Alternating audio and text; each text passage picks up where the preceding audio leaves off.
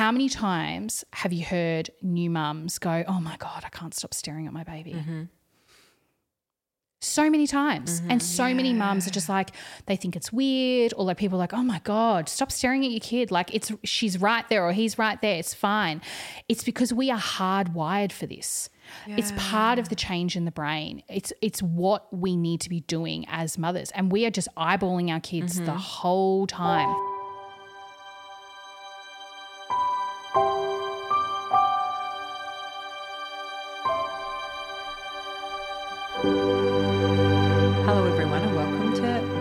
Like home.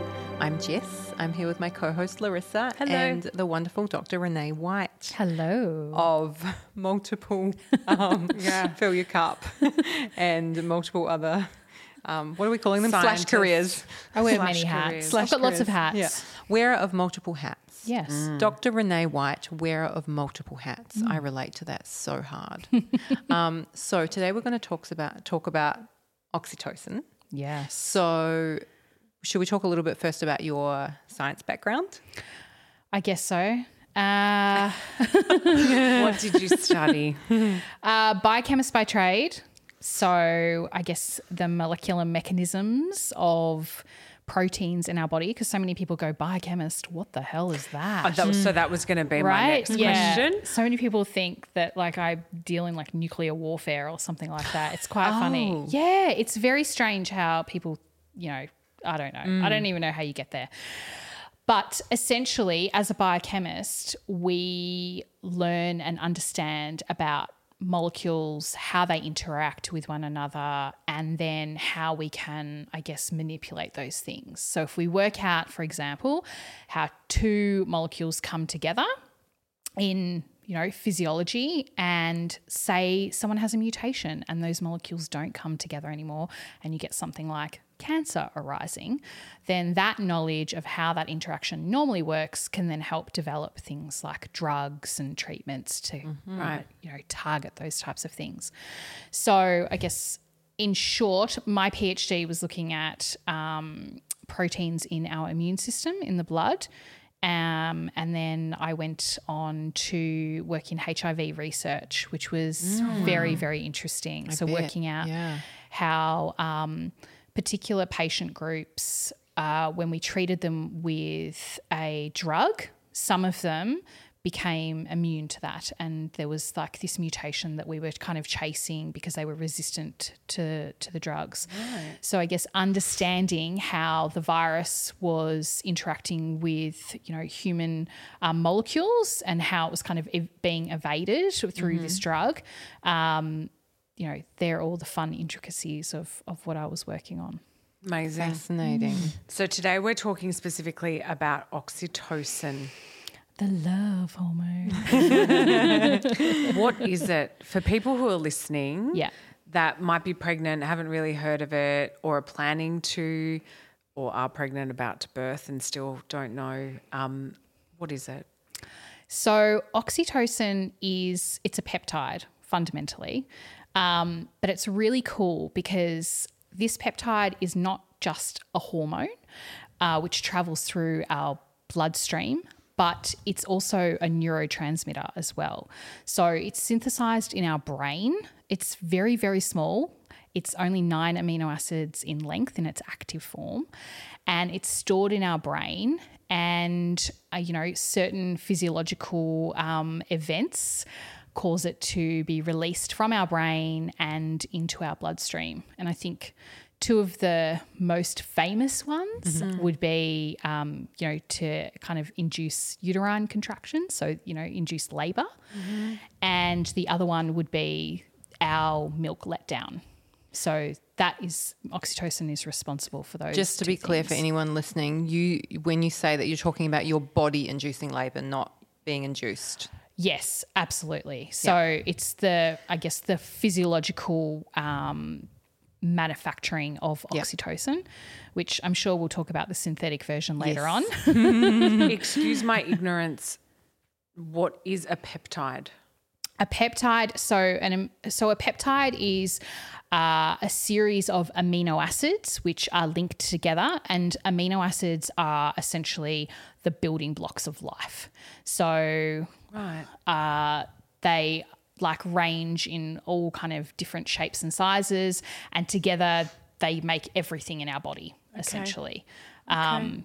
And depending on their structure, it then depends on their function as right. well. So it's kind of like just little puzzle pieces. Mm, okay. I think it's a good question though, Larissa, because it's important to note that whilst we do have these peptides and hormones in our body, we've got lots of things like floating around all the time, but it's the receptors on specific organs, tissues in our brain that those hormones need to dock into. So again, that puzzle piece meeting that other puzzle piece, which causes the reaction and the activation of other kind of downstream effects. So for example, you know, in motherhood, at the moment of conception, our brain starts to remodel straight away. And as part of that remodeling, we get this new kind of maternal circuitry, people call it. And so as part of that physiology and change in structure, scientists have seen that we actually get like a clustering of oxytocin receptors together. So they all start to come together and it forms most predominantly in the reward system of our brain, which makes sense. Because when we have oxytocin, and that's why we call it the love hormone, we just get this beautiful feeling of like, oh, and it's almost addictive because it's in that reward system. It's connected with dopamine, which so you know, I was going to say, is it connected to dopamine? Absolutely. Right. Yeah. So oxytocin is just this beautiful thing that, you know, we find being kind of clustered in that reward system, and it's part of matrescence, you know, the entire time. So apart from, you know, uterine contractions and breastfeeding with the letdown, it's also kind of famously known for social intelligence. So we need that as mums because we have to go from sole human beings, you know, evolutionarily we've been looking after ourselves. And then we have this new human that we need to look after. So we have to, you know, level up on like empathy and social interaction and things like that. But it's also beneficial for digestion as well. So we have so there's receptors all around our body. So our brain, our uterus, within like our breast tissue, but also our gut. And so high concentrations of oxytocin aid in better digestion, which if we go full circle, you need that after you've had a baby as well, right? We've all done the first poo before, like God help us all. Yeah. So we need as much oxytocin as possible with that. Right. Oh my God, I'm loving this science so lesson. Interesting. Yeah. So interesting, because I'm quite into naturopathy and, you know, all things like that, and they're all through plant medicine that you want to kind of activate within your body now, particularly going through that perimenopause period. It's like, how do I get these things firing? Yeah, it's really interesting. So whilst there's been a lot of research, there's never enough, right? Yeah. And I think one of the really cool things about oxytocin is they've done a few studies around the fact that this system that we rely on for oxytocin starts developing straight away when we're infants. And so the development of this system, they've shown through research that there's two key things that you need as a baby to start this system really charging up. The first one is eye contact, and the second one is loving touch. And so it makes sense, again, because if you pull back to like real life experience, how many times have you heard new mums go, oh my God, I can't stop staring at my baby? so many times. Mm-hmm. And so many mums are just like, they think it's weird, or like people are like, oh my God, stop staring at your kid. Like it's, she's right there or he's right there. It's fine. It's because we are hardwired for this. Yeah. It's part of the change in the brain. It's what we need to be doing as mothers, and we are just eyeballing our kids mm-hmm. the whole time. You even see it with dads. Oh, absolutely. Sometimes as well. Yeah. So, yeah, it's obviously firing within them as well. Yeah, it's so interesting, because you know how that often, like not all babies obviously, but sometimes they come out and they are so alert mm-hmm. and you know, you put them on you, they do the breast crawl. Yeah. You hold them and they just stare at you mm-hmm. and you just stare at each other and marvel. Yeah. That's going to make me cry, because the miracle of life is just, you know. So now understanding biologically the gazing into each other's eyes, that's so interesting. Yeah, absolutely. And, you know, that goes hand in hand with loving touch, mm-hmm. right? And so I don't know about you, but like you have those overwhelming like situations where you're like, oh my goodness, I could eat my child. Like that is so weird. I felt like that this morning when I dropped Valentina off at school. Yeah. And sometimes I'm like, why am I feeling like this? Does it mean something's going to happen to her today, or something's going to happen to me, or that's just my anxiety brain talking. Yeah, I have that as well. Yeah. But this morning I dropped her off, and as she was going, I was like almost teary. I'm due for my bleed as well, so it's not happening. But yeah, you're right. You're exactly right, Renee. Yeah. You do have those moments where you're like, oh. Yeah, exactly. But again, we are hardwired for it. And I think, you know, we see in society like there's so many things, particularly with sleep training, where it's like they tell you, don't make eye contact with your child before you put them down in the cot, and, you know, the crying out thing and stuff like that. Like I'm really happy to be blunt and say I do not prescribe to that type of thing, because the research does not show that that is a benefit, right? We are hardwired to pick up our babies, to make eye contact and let them know that they are safe and that they are in like a really positive environment. And that is what the oxytocin, I guess, system is trying to do. And so they've shown through research that, you know, we have, when we have those two main pillars, that enforces this really beautiful attachment with our children. And what we're trying to develop and demonstrate to them is that even if they leave and come back from us, you know, whether it be down the hallway when they're a toddler, or, you know, they're trying the slide for the first time without us, that it's okay and they're safe and they will feel welcomed back with no judgment or anything like that, and things are still going to be as they are. And so what they've shown through research is that it's called priming. And so with these priming events with oxytocin, we're developing these systems. And there's been research around children in orphanages, and unfortunately they don't get that one-on-one. They don't necessarily get that eye contact and that loving touch. And they've shown that later on in life they don't produce as much oxytocin, and if, you know, and the oxytocin that they do, you know, produce, there's just not that real kind of bonding with those receptors, and they're just not getting or firing that reward system. And so that then lends into more anxious children and more anxious adults, and they're less sociable as well, which is just horrible. So in that exact scenario, how can you create that connection again?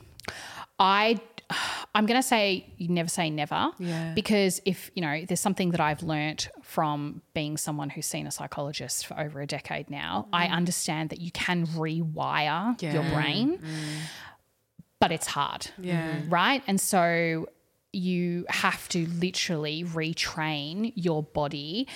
And I think the other thing is you need to have that supportive and trusting network around you, because it's those external factors that are things that are, you know, creating that development of that reward system for you. So you would have to make sure that you invested in and had those people around you to support that. Yeah. It's going to be a little off topic, but I'm trying to connect the dots here with the data. So when we orgasm, yes. What that's That's the oxytocin reward system. That is why it's so addictive. Yes. Yeah. Okay. That's what I thought. 100%. I just wanted to clarify.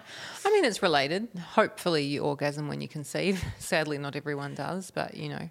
Yeah, but I was just trying to, like, thinking of the reward system. I was like, yeah.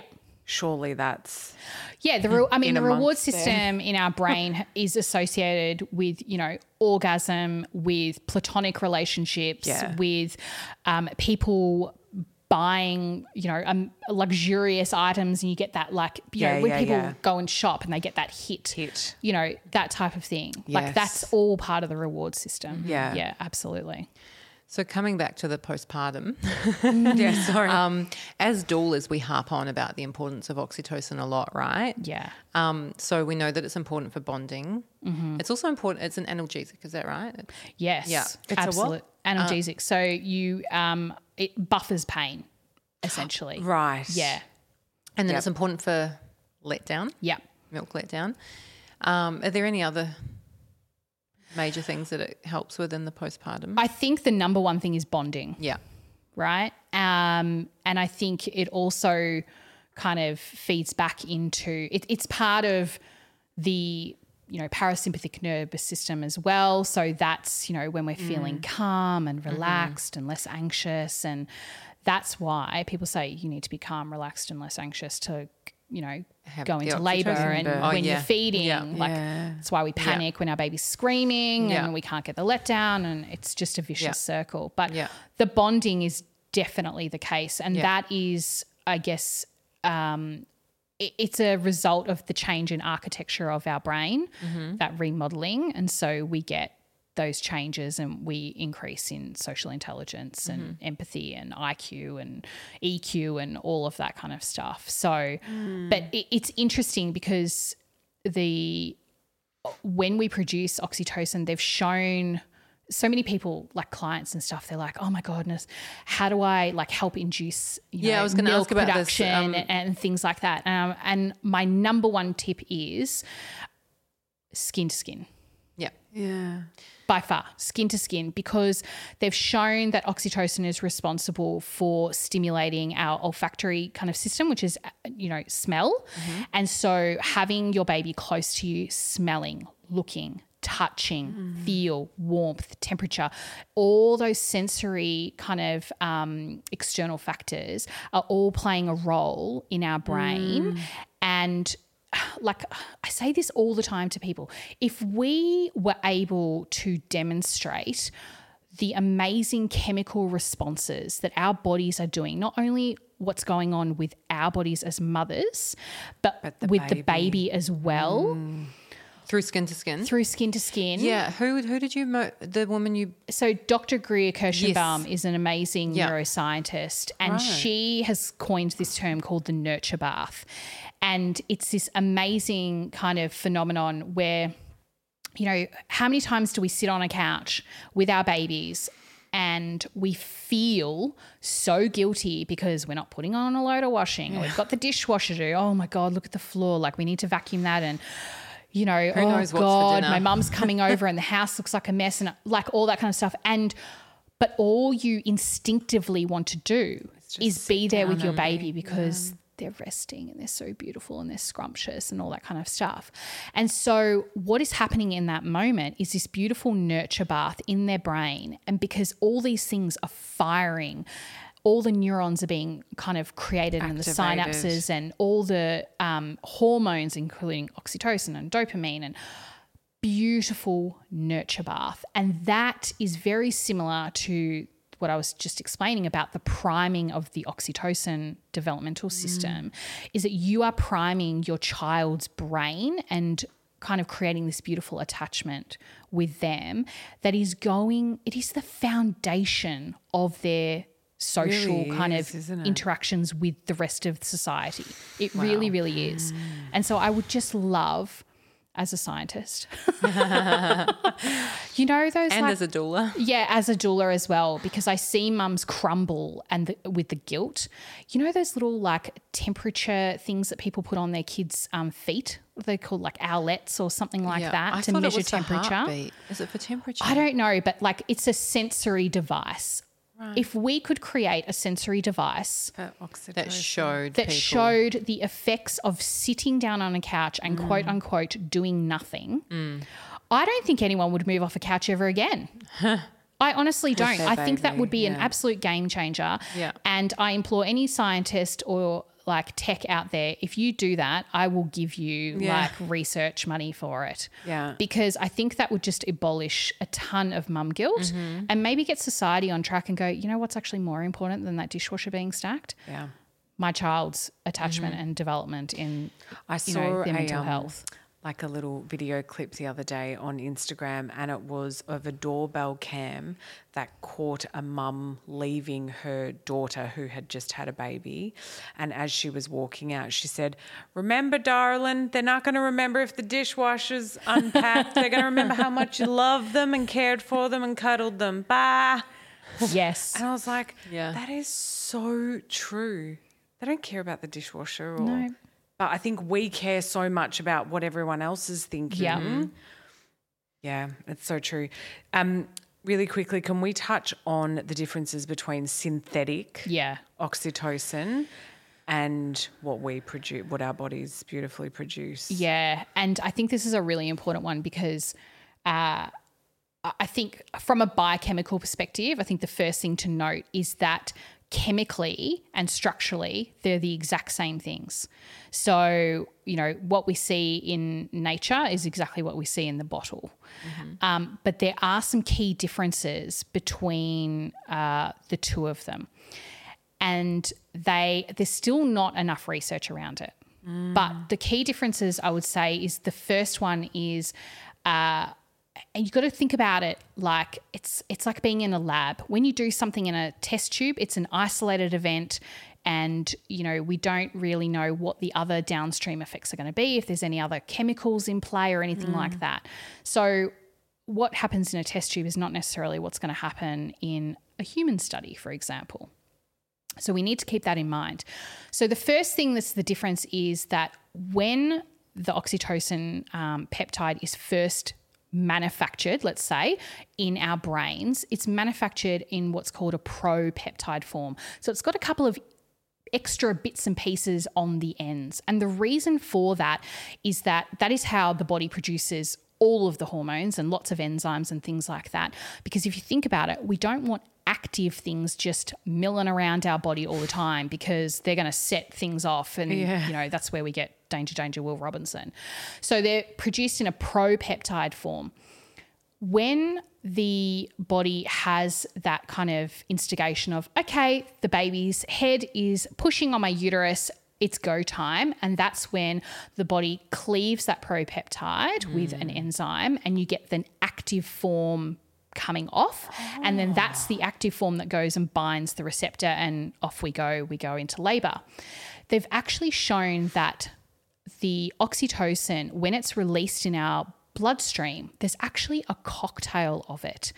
Not all of it has been cleaved. So some of it is still in a propeptide form.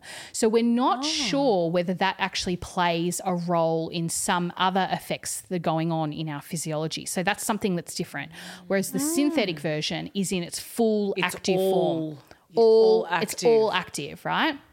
And so I think, you know, I personally haven't experienced it, but I've been told that, you know, people who have been induced with synthetic oxytocin, it goes from 0 to get the hell out of here. 500. Yeah, very, very quickly. Well. So they think maybe that might have something to do with it. The second thing that's different is that when oxytocin is pushed into our bloodstream, I'm going to say quote unquote normally, it actually pushes out in a spike.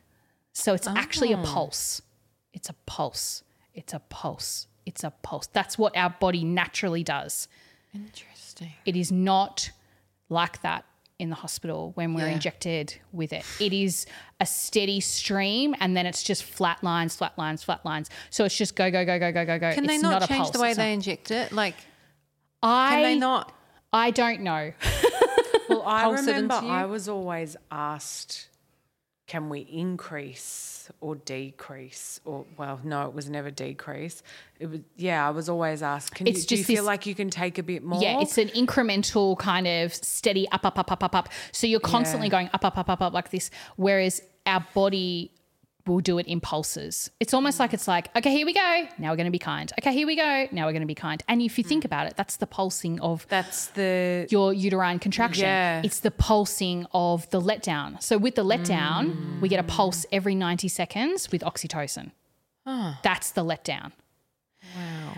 And then the third thing that's really important, I think this is the biggest factor, and I think, and I'm not like 100% lead expert in this, but I think it makes sense to me. Remember how I said to you that oxytocin is not only a hormone that travels through your bloodstream, but it is also a neurotransmitter. Mm. And so it's in your brain.